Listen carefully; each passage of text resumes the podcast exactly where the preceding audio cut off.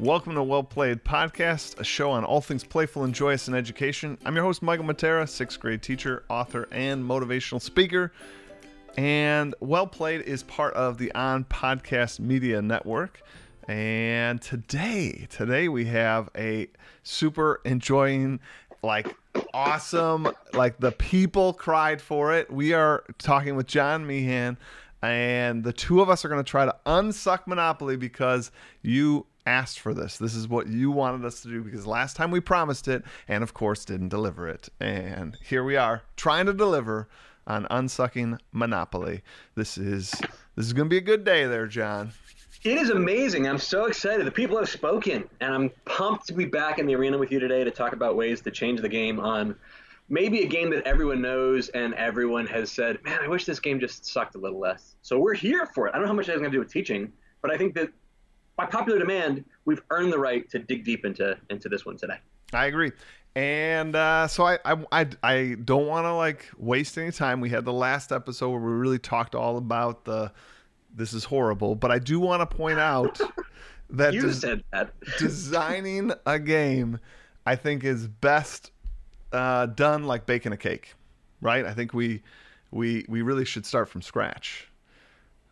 Ooh, okay. In, in, instead, see, I, I think in, I just want to say, instead of rummaging through the garbage bin like we're about to do today. Whoa, whoa! All right, I'm gonna stop calling Monopoly not garbage bin. Here's what I'm gonna say. I think we have to reclaim the spirit of what Monopoly is designed to do, and in the spirit of Monopoly, I think we can design a baller game. Like, like in 30 minutes, I'm gonna walk away wanting to make a paper version of this by the time we're done. I think if we've done it right today, it's gonna be like that's what that game could or should be. I'm in. Let's He's in. All right, everybody. I'm ready to see how we can make this dumpster cake presentable. So oh, let's get started. Ouch. All right, let's go. 50 ways. Let's make it happen. So I have I have things I wrote down immediately, but let's talk about Monopoly. I think if you start with the why, and if you always go back, like in good classroom design, and good instructional design, always why are you teaching this? Not how or what, but like why. Um, that to me is a big piece of any unit plan, any lesson plan. I think Monopoly is designed to teach us about uh, capitalism, about investment strategies, about playing the stock market. And if we tie in elements that are spiritually aligned to those things, I don't think we can go wrong. It is designed to be a cutthroat competition of like mowing the other guy down, but it's also be some sort of fun about speculation and trying to, you know, play the odds of, you know, strategic investment. I think there's some cool things we can do and walk away feeling like you're not just a little doggy on a little space, but like you're the big dog on the yard when you're you're running the, uh, you know, the luxury taxes or whatever that looks like. So I'm going to say that the original why, though, I think was to teach about kind of the unbridled capitalism leads to just sort of yeah. soul crushing right. society. so I think we all learned that lesson now. Okay, so can we re- recapture the spirit of if Monopoly is designed in its current incarnation to get kids excited about buying and selling, investing and trading? Could we do that with? Okay, you know, let's well, go. We will move forward with that belief, that understanding. Uh, Excellent. So I, I would say if if we're talking about it being a cutthroat competition, yes. one of the, one of the house rules that I think makes the game suck more. So if we're gonna unsuck it, I think we got to yes. get rid of things that infuse more capital in the game. So that whole like free parking, lots of people do that free parking thing where all your fines yeah. go in there and then whoever lands on it, it's kind of like the lottery and you just sort of won all this cash. Yes. I also feel a little bit the same way about possibly the free 200. Oh, I, I disagree with that, but I have so many things we can fight about there. Hold on. The first one I agree with, and here's why because that influx of cash just artificially elongates the game. Mathematically, you've been eliminated because you don't own property, but you just have a lot of money, so you just have a chance to pay rent and you get to bleed by a thousand cuts. So I agree, get rid of that house rule, done. But why would you get rid of that two hundred dollars? There's a payday in life. You need to kind of go around the board and make a little bit of money. Otherwise, no. It's oof. If if I mean, if we're really moving forward with the way you said, the spirit of like we're teaching kids to be real estate entrepreneurs, investors, this kind of thing, payday comes from your businesses, not from some magical fairy that drops it on the edge. So uh, we haven't got we haven't gotten to this, but like hoping that we're going to change the game of Monopoly and how I make money. So assuming yeah. we make the making money a little I don't want to say quicker and easier, but the, the but this idea that you don't necessarily need whole sets. We can get into ways to change up how you get paid from the board, but I'd rather have that payment happen from the board through sort of business opportunities or maybe like an additional of like a stock market so you can you can infuse more cash through the proper mechanics as opposed to you so did a lap I around like a really that. big board okay so what you're, you're not saying get rid of all money what you're saying is getting rid of this free money that comes up because reasons yes right because i like the idea like when you play the game of life there's a chance if you're the police officer i think anytime anyone spins on the dial they spin a 10 they get a speeding ticket and they owe you a fine because you're the cop and you catch them for for that but there's also a stock market element to the game of life where you can invest in any one number on the spinner and you buy that stock. So if anyone spins a four or spins a six, you own the four or the six and they have to pay you money. I like that. I think that's a cool way to kind of make Monopoly more, you know, engaging because then you're constantly watching people. Oh, did you roll a six or did you roll a 12? Did you roll a, you know, a four? Um, and if I could invest in this is a strategic play with how I would spend some of my money. You don't just make money in speculating in, re- in real estate. You could also make money in the stock market that's a great way to, to bring more players in. And then there's a strategy element too. You don't only have to buy what you've landed on. You could, in theory, I mean, a very bad American capitalism thing, but you could sit in jail and still watch your stock market return all of those uh, pluses for you. You don't even have to move around the board. I like it. I like that. So, I mean, I definitely like that. I think adding, well, one that, that we just sort of both sort of popped out there was some sort of uh, uh, some sort of stock market, right? Some sort of way that you can sort of buy and trade. Uh, I think pushing that even a little further.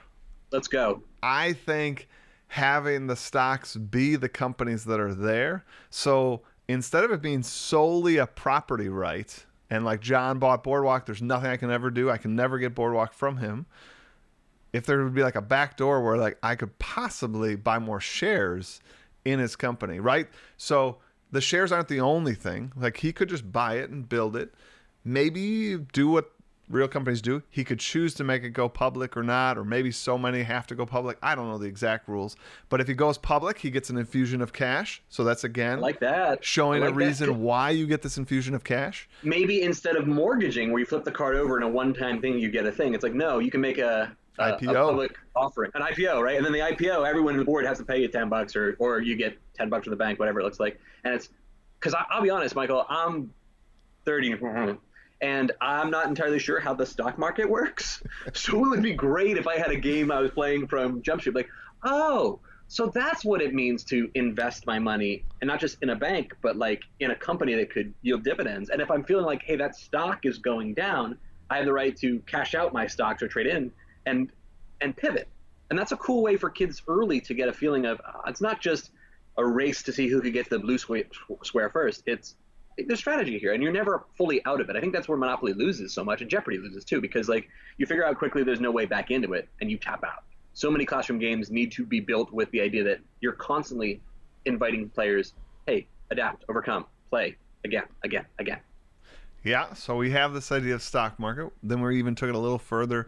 Maybe have it be where you could have some takeovers, and that would be a way to this. get property, which I think I would, like it. Which I think would go with go the original premise of the game, the actual original premise, the soul crushing. Like John has right. boardwalk, he's super excited. He built the hotels on it. It's worth a bajillion dollars, and like whoop, like Susie just bought the rights to it, and she actually owns fifty five percent of the company. It's now. So Susie's. I like that, and it does sort of you know make it a little bit more equal distribution of, but also a frustration of, oh, this is how capitalism works up against invest. So I'm thinking uh, also, and maybe this is back to the the spirit of the original game.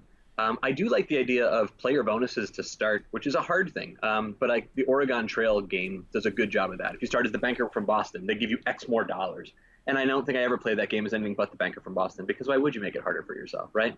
But there are people who love playing games at that epic level, that legendary level. So it's just okay when you're starting your game Monopoly, do you want to be, and this is so insulting, I apologize to our listeners who, who come from these places, but like, are you the trust fund kid who came with a lot more? Maybe if so, you start with three properties at drawn at random. Or are you the uh, person who's, you know, hey, I've just finished college, so I come with a little bit more uh, earning potential, future earning potential.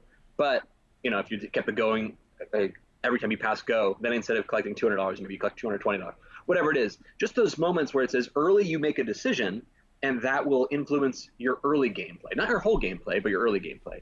I thought that'd be a cool way to, you know, because then there's a functional difference between picking the dog and picking the hat or picking the wheelbarrow.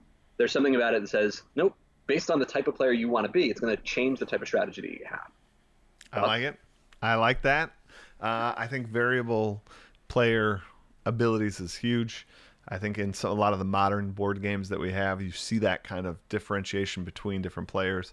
I think if you could make it, I don't know. I mean, like I said, we're not going to spell it all out here in 30 minutes, but I think if you could explore that idea in which it, I liked your Oregon Trail example because we could all choose to be the banker, right? Yep. And yep. so if it was like, here are these 10 archetypes, and really all of you could be it, it doesn't matter. So then, you know, so you'd have to make the bonuses something. It couldn't be the three properties, for example, because if we all chose that, like the board's done. But something where like we all have a similar choice set, but like J- John's making a different choice than I, and that's going to like produce different results throughout the game. We each we each have our own cheat, if you will, right? Which our own. And I love the idea that you say in your book, you know, the more rules in you have in your classroom or in your game, then the more things you have the ability as a player to break. Like, oh, for every new rule I'm introducing, you have the ability to say, but every this applies to everyone except you, banker from Boston, or except you, farmer from Kentucky. Um, and I love that idea of just that variability. You were talking offline about your love of games that have just that element of like chaos and surprise in them and that's cool that someone says, ah, just kidding, and they drop that trump card on you, and it's like, oh, and the whole thing kind of falls apart.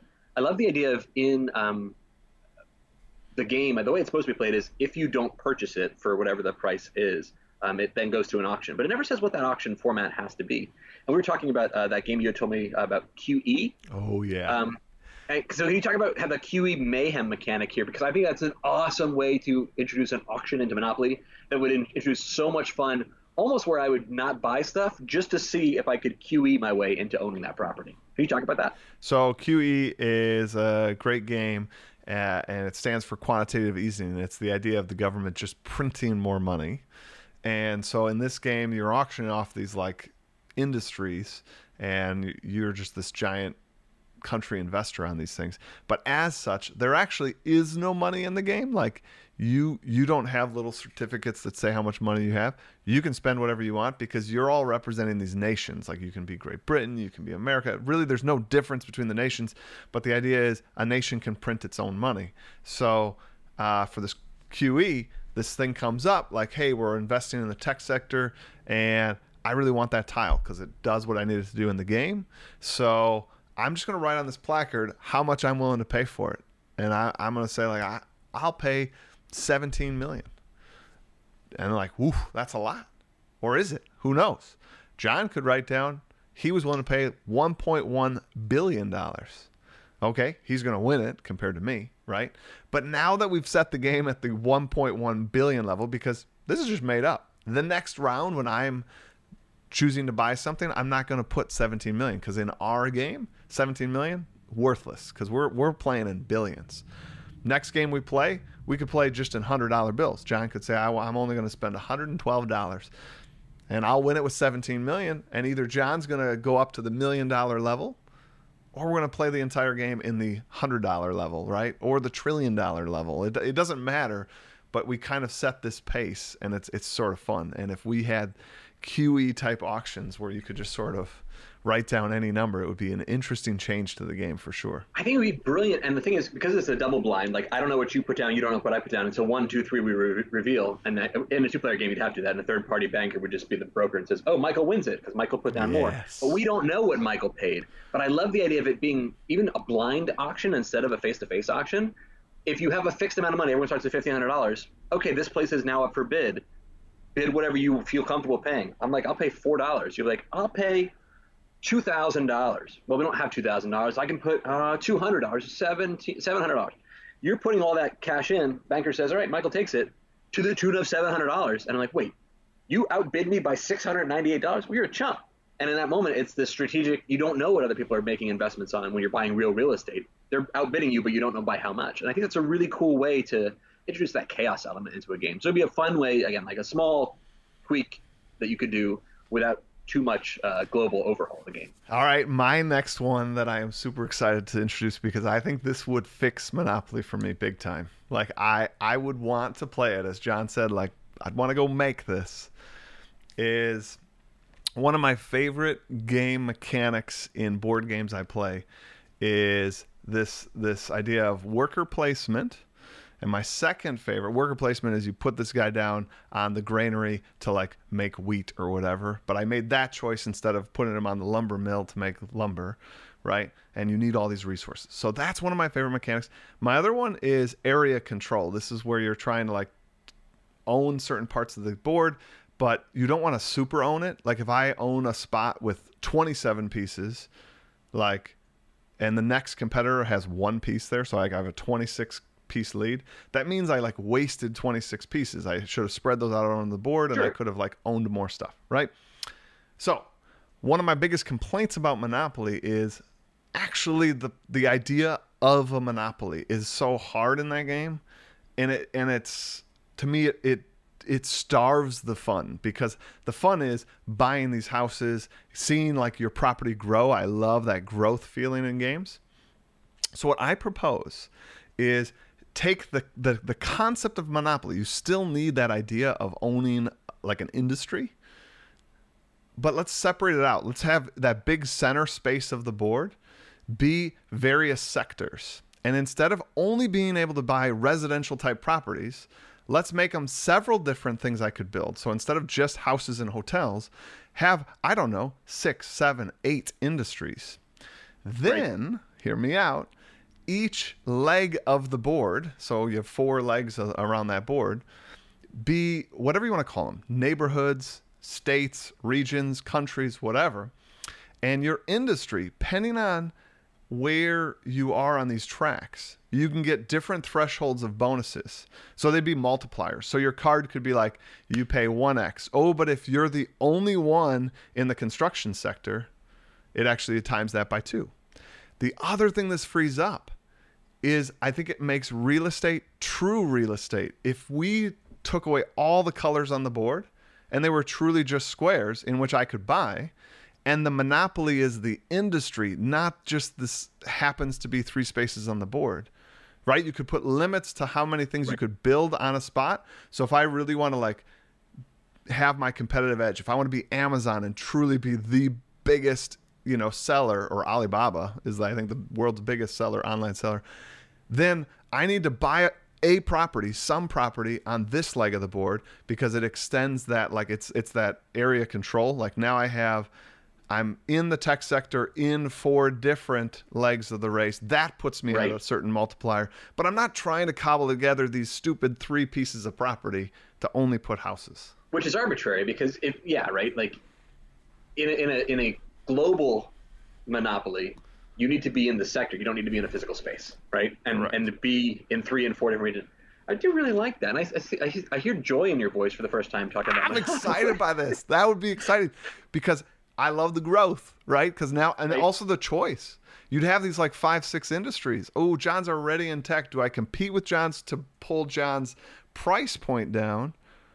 And then again, think about snapping these other things. If we had investments, do I just buy his tech company? Because then it Right. it does put me in sort of the, or do I go? Hey, Well, yeah, no one's done the construction it's acquisitions sector. of companies. It's, it's it's strategically saying, hey, that guy's getting too big. We need to buy him out before he gets any bigger than. Um, we'd also talked to, uh, before we went online about the idea of if I own Boardwalk, but you own a parking lot on the Boardwalk, like there's nothing to say that people could not invest or buy smaller things on those communally owned spaces, those bigger spaces. Like, hey, uh, yeah, John happens to own the biggest hotel, Jenkinson's Pier on uh, you know Point Pleasant Beach. But that's not to say Michael doesn't own a parking lot that's catching a few bucks every now and again for it. So if you're the first person who lands on it, maybe you, you lay claim to it as the big guy. But the second time through, it's okay. I owe the landlord or something, but I can set up a small coffee shop here, or I can set up a whatever it is. And those small things can be small revenue uh, streams as well. I like the idea of diversifying your portfolios, right? That you're investing not just in tech, but you're also in, I don't know, education, or you're also in finance, or you're also in, in agriculture. Because it really does show people the value of getting a stock portfolio that's a monopoly where you're like, I'm Kraft Foods. Just kidding. I also own the New England Patriots. Like, there's something about being a big company. Because when we trace them all back, there's like five big companies in the U.S. I think that's a really cool way to, to have that. Um, I love it. yeah, man. See, this is already sounding better. I, I, like the idea of, um, and, and this is very, you know, egalitarian, but I think the idea of you could pay to play if you wanted to uh, on any given turn. It's your turn, Michael, but strategically it doesn't make sense for you to want to play right now. So I'm going to go ahead and say I'm going to forego this turn, but it's going to cost me $100 because I'm right where I need to be right now. I don't want to do anything further. And you're paying for the privilege of sitting out that turn, but you also lose the ability to like collect or whatever it is to spend the goods and bads. Because I think at a certain point, the game does become a risk reward that you're like every time I roll, I'm just at the mercy of these dice.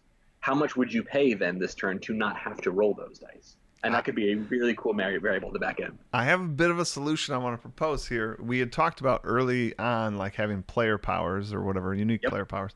One of the other things I think that's missing from Monopoly, if it's truly talking about the business world, and either that's finance, like we were talking about, but the other piece of the business world is running a business, having employees. So what if you had five or six archetype employees you could buy and you could buy multiple of them or hire multiple of them, I should say, right? And there'd be a certain benefit. So like one of them simply easily put would be that dice manipulation, right? So we could have such you could hire so many workers to allow you to on any given turn change those die rolls. So it's like, uh, I I rolled a five, but I needed a four or whatever. Boom. Thank goodness I bought you know my marketing team right. that allows me to spin the die a little bit differently. Yes. yes. Right. I and, love it. And I've invested in that marketing team to to do that. Or you have insurance, and insurance gets you a reroll, right? Like, and and again, talking about pay to play, like, hey, before you start your turn, Michael, there's a there's a uh, like pandemic, right? You can move things, or you can redistribute resources, you can trade stuff. Like before you start your turn here, do you want to level up any of your skills by hiring new employees to your fold or your company? And it's oh, if I'm a level four, I don't know, marketing team, a level four gives me the right to do one reroll every time I go around the board. That's awesome. But maybe if you you kind of trick out your your avatar. Now your car instead of being the level one car, now it has like you know a new fender on it or something really shiny and, and like to you can see it almost like Legos, be a visual representation of their growth that says, all right, uh, the game of life is a good example. I have four people in my car. Because I have four people in my car, it would cost X dollars more to eat out at a, a fancy restaurant.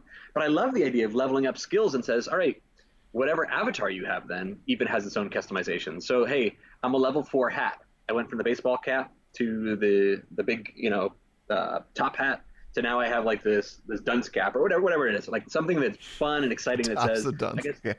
I guess to realize the dunce cap is, is probably where you would start at the low end, and we wouldn't do that in the 2020s. It would be more of a 1950s mechanic. But um, something about it that says I have a visual representation on the board that I'm getting stronger. Like if you have a king in checkers, it's two checkers stacked on top of each other, and you're like, oh, they gain new powers every time they invest in those things. And you could say, hey, for this turn, you could either buy property, or you can invest in, you know, human capital, invest in the stock market. And that's a great way to say before you even roll the dice, there's three or four things you can do on your turn. There's more strategy, there's more gamesmanship, there's more long game. And the variable player powers make a really incredible uh, end game scenario. We're like, hey, look, I have a level four marketing team, so I can go ahead and re-roll a dice here. Just kidding. I also have the ability to draw two extra chance cards because I have invested in politicians in the area. And then you talk about the, the monopoly of being involved in politics with government, and it's like, that's so cool. There's so much to do with that, and it's a real teaching uh, tool in the process. All right. On that level, because you brought up chance and community chest, I have a few things in that area I'd like to improve. I have a lot of opinions. Let's go. All right. My, if I'm going to unsuck it, I think one of the things that's missing from Monopoly, you got to remember while in our discussion we're talking about starting a business, we're talking about being this young upstart, right? But really, the idea of Monopoly is you're making a giant, right? You're making something that just controls an, an industry, a huge sector, right? So, with that said, I want to replace at least one of those decks with uh, like governmental policy deck, and this this would give a chance for people to sort of lobby government, and whoever has like the most lobbyists kind of have most sway, like most votes, if you will. Whew, okay. And what whoever has the most lobbyists or whatever maybe could set the agenda. Maybe they draw the top three cards and say we're going to vote on this one because I it benefits one, not those two. Because it benefits See, my industry the most. So I'm going to back up real quick and say that this would, if these changes early, would have helped me learn the stock market. You know, I live in Washington D.C. can you explain to me what politics is? because everything you just said, I'm like, that's so much better than everything I've just lived through. Like, I'm watching the news. I'm like, is this true? I don't know if this is real or if this is entertainment. And uh, I feel like there's a lot of Americans who who who've said, you know, I I was told how to do basic mathematics, but I don't know how to balance a checkbook, right? And I think there's something about Monopoly that could be a really cool teaching tool for like, hey guys, here's how corporate interests get tied up in politics, how get tied up in big companies, how get tied up in international trade, and like that these waters get murky when we just hear these vague, faraway countries we don't understand. It's like, oh, that's why foreign interests are important to understand in a global economy. And in a new era, if monopoly is about capitalism and the, the benefits or the joys or the struggles or setbacks, these are necessary conversations to have because we're not in the four walls of our country anymore. We're talking about bigger, you know, more more serpentine things that have their, their, their arms and everything. And if we could stay on after the podcast and you can explain to me how politics and lobbying, that, that'd be great. I appreciate so, it. So here's like a quick example of how I could see it working keep, keeping in mind all the changes we've made thus far.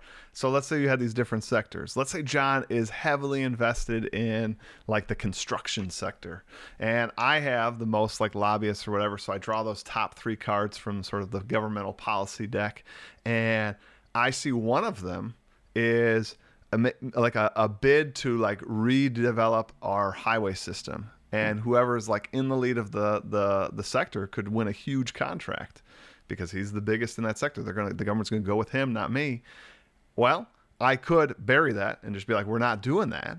Or I could say to John, what's in it for me? Like, I can make this happen, but do we form a little bit of an alliance? Like, when right, and that, that, that, thing if you need to trade me your go to jail free card or your get out of jail free card, or uh, you know, like those those backroom politics, those side deals that happen, which happen in every game of Monopoly. Okay, you can land on the greens three times, and you need to give me that yellow card. Like that I mean, like that's how, how, dirty money gets into politics. I think that's a, we would be teaching a lot of things about the the joys and uh, ills of capitalism through the process. Which I think was its point. And then also, don't you think like you see how many choices are happening now in our version of the game? You can you can build kind of anywhere. You can choose a sector. You can choose your avatar and like the upgrades within it. You can choose whether or not to sort of move or not. You could invest in maybe different employees that give you a different like hack, if you will.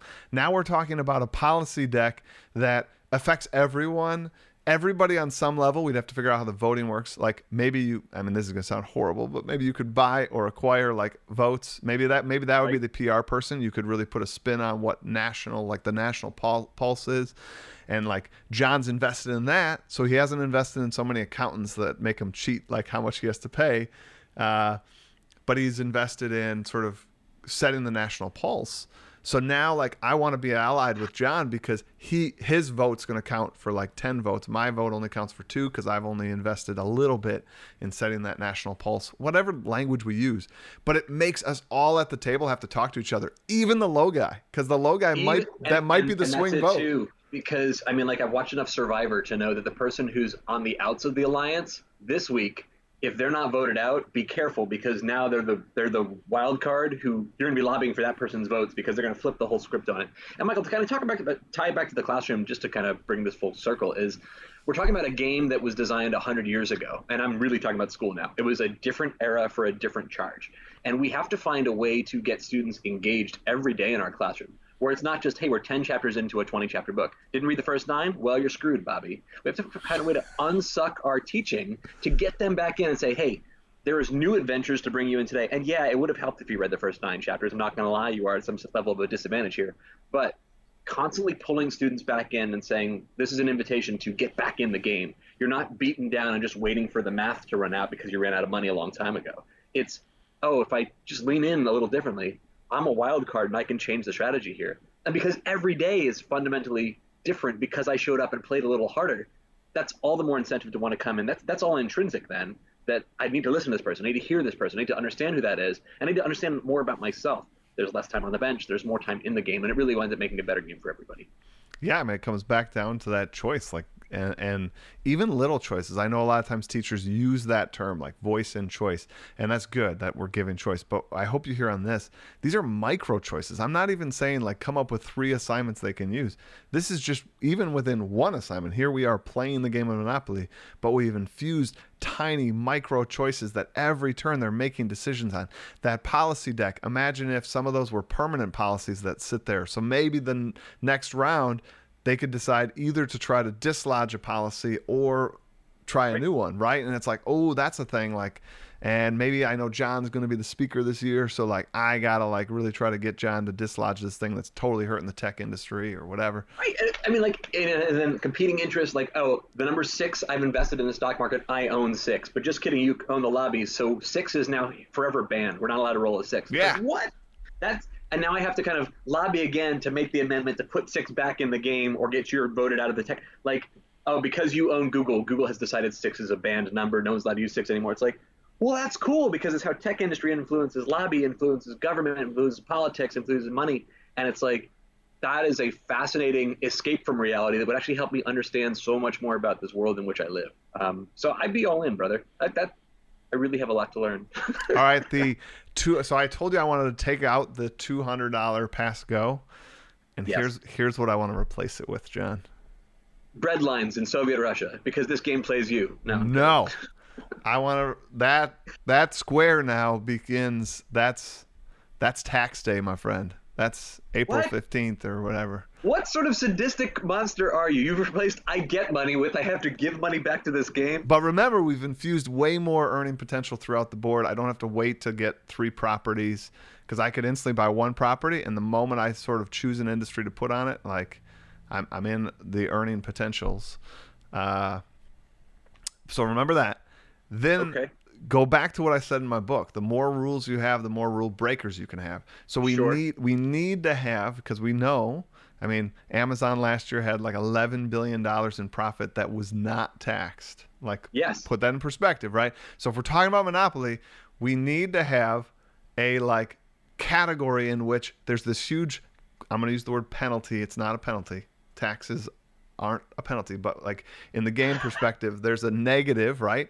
And a big motivator in games is the avoidance of a negative. So how Sure. much time am I going to spend either hiring if it's accountants or if it's or if it's making investments. This is actually true business model teaching people reinvestment in the business is a full tax write-off. So John maybe made as much as I did, spent every dime he made this year, comes into the taxes, having to pay zero taxes, and makes him stronger for the next time around the board. Where like I'm sitting on a amount of cash, oh, but I have to give like 50% of that cash back, and I didn't make the investments John made. Uh, maybe it was better actually to spend a ton of my money. because we talked about okay, so I'm learning politics and now I'm also learning finance, but I've also learned at work. Someone's like, "Yeah, it's the end of the quarter, so we have to have all this money spent, or else we don't get it next year." I'm like, "That makes no sense." It took me till I was today years old, right, to figure out, no, this is how budgets work, and if you make those numbers, you can reinvest in. Like this is how buying healthcare works, or reinvesting in your people, and then you could talk about what type of companies you wanted to become. Like, oh, if you reinvest in hiring or education funding, that's the type of thing that is a tax write-off, and it's like, oh, that's good. So it helps people understand not just how evil corporations can be built, but how you know the noble ones and the good ones can be built too. And then you really have a lot of choice whether you go to the dark side um, in just trying to crush everybody, or you can still take over the world but be like the most beneficial. And I think that's that's a beautiful, uh, it is just very very participatory, very Im- invitational way to to create a game.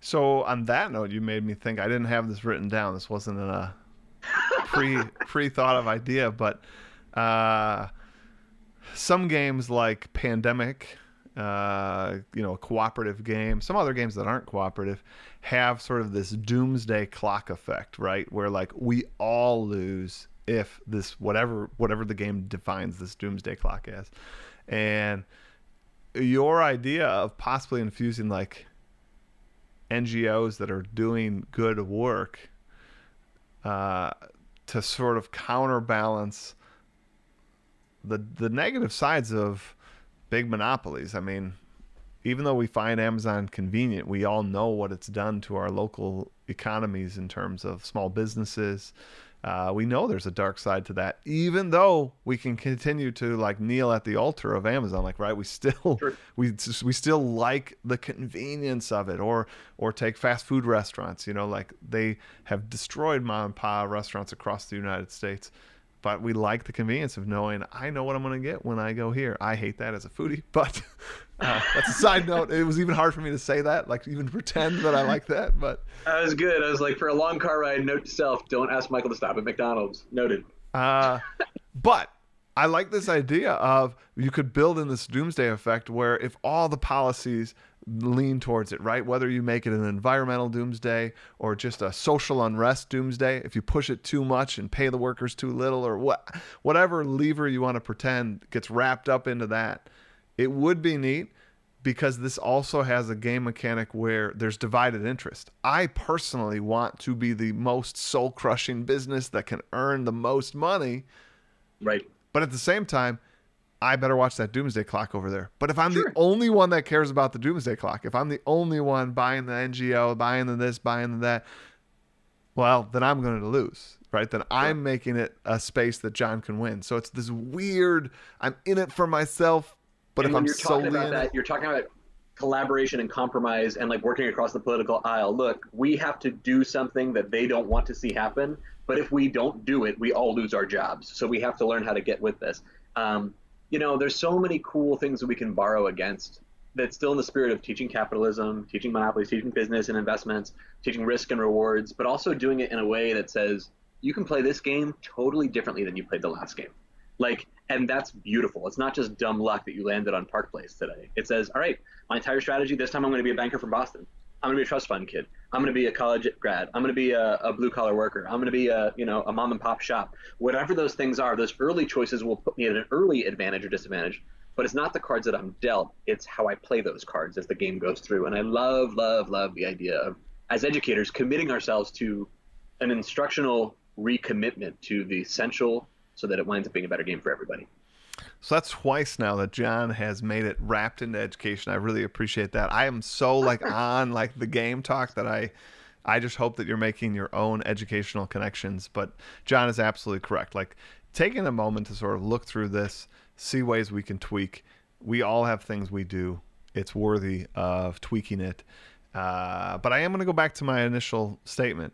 Sometimes it's worthy of just jettisoning it and starting to bake that cake from scratch. Like I won't let that be the last thing you say about Monopoly. We just have to throw the whole thing out. No, there's things that can be salvaged and saved. It teaches us valuable lessons. There's just so much more it can teach us. And I think that's it. If we if we design our classrooms to what they've always taught us, then we get what we always got. But like what could they teach us? Well then let's lean in, let's push those questions. Let's not just throw it out.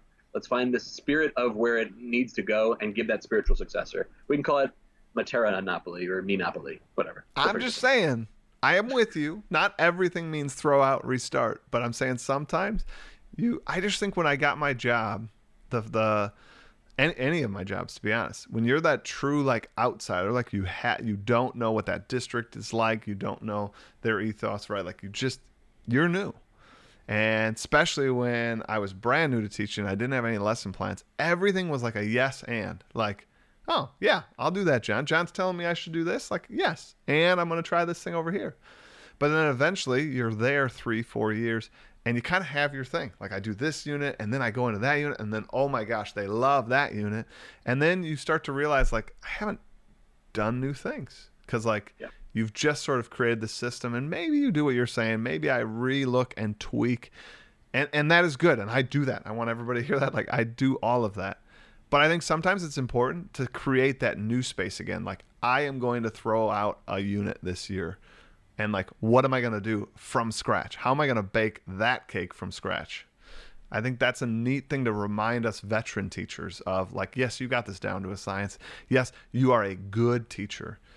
But remember when you wanted to be a great teacher and you were hungry for like trying and trying Ooh. and trying. Ooh, this is a debate, you just won. But in fairness, I'm also realizing I have to learn about politics and government and finance. So I can't learn teaching on top of this.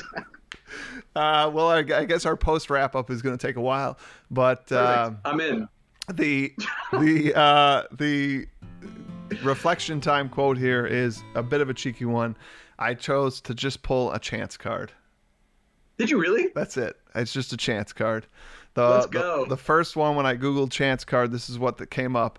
Advance token to nearest utility. If unknown, you may buy it from the bank. If owned, throw the dice and pay the owner a total 10 times the amount thrown. All right. So Spin it, John. yeah, Unsuck here's it. the thing. Unsuck it. If I had a good marketing team, I would say, actually, this utility no longer serves the public interest. So for that reason, we're going to reevaluate whether we should throw the dice at all. And because we're investing in clean energy, this new resource, instead of paying us uh, or paying them money every time, we'll pay you 10 times what, what but you have to invest in this company see so it's a little bit of a re, re, reframe but i have a level four marketing team who's on it right now um, and they're going to make it so that when we land on those cards we're always really excited because it pulls us further into the game it just doesn't remind us that we picked the wrong game to play I dig it. Uh, I'm gonna say if I was to unsuck this, I really liked what John said, by the way. So I, I almost want to just piggyback right on there. But boom let's go uh, but I'm gonna say one of the areas we didn't really talk about was the utilities, and obviously this would be another area of the game that I'd want us to do a little bit of an overhaul on. Uh, it would be interesting to remain have the indus- the utilities remain in the hands of the government, and maybe to have that be a government deck, you know, like some decisions, how much of those go into the sort of free enterprise versus government, uh, and some of the decisions that would come from that. Uh, but that being said, if you just heard me, that means these can't really be owned. right So what I think it should happen is when you go to one of those, or even strike that when you pass one of those Ooh. It triggers some sort of event. I think that would be fun because more things happening, the better. I, I don't disagree, but this has been A, the nerdiest conversation I've ever had, and B, I'm realizing that Michael's game involves more taxes and you have to work harder. If you vote for me, my lobbying firm will get you paid more, and isn't that what we all want? So I hope that's how politics works. Uh, leave a co- note in the comments. Let us know. Uh, definitely, I have to say, I want to thank everyone who made this possible. Obviously, first and foremost, John for being willing to come on two weeks in a row, but also everyone else that chose to be sort of active participants in the community. And that's really what I know is most meaningful to John and I both is we really want to form positive communities, positive spaces, and I, I love the XP Lab community. I love the Well Played community. I know John's Adrenaline community is great, and so like having these people come together and actually choose to take a minute out of their day to write that and say, "Hey guys, I want to see you try to do this." It it both John and I were texting each other like, "Another one wrote it. It's hilarious." Like right, so It was good. It was good, and now I feel like I've I've I've earned the right to walk away from Monopoly for a little bit because I, I gave it an honest shot, and that's good because you don't want a thing to be, you know be half finished when you walk away from it. That engagement, that learning never stops. But to say, hey, I made an honest effort, I put in some fun with it. I'm geeked out about it. I think this was cool. Um, I'd love to hear people's comments on, on Twitter and everywhere else. But uh, thank you again for having me on. uh, everybody, if you want to comment on the episode itself, it's season four, episode 19. It will be up on my YouTube channel, so you can put your comments there, or as John said, on social media. One thing I like about the YouTube, though, is they're there. They're there for everybody else to read. That's fun. They stay. It's like storified. Uh, so can you tell me how to use YouTube after we're done? My God, we have so much. so much. All right, uh, John, I have to ask you because you gave yourself a passing grade, but as I, the the huge monopoly naysayer over here, Yeah. did I give it a fair shake? I, I think, you know, everyone, I appreciate that Michael made an honest effort today. And if I had two votes to give, I would give my second vote to Michael for, for a, an honest effort today, which is good. Um, but number one goes there to me. All right. I love it. Everybody, uh, thank you so much for tuning in to Well Played Podcast Weekly. Uh, and please continue to share it out. And we're, we're just going to have lots of joy this year. More than ever, I really want to center around finding joy in the journey of teaching, both in and out of the classroom, because we're going to need that. So, John, thank you. And everybody else, peace.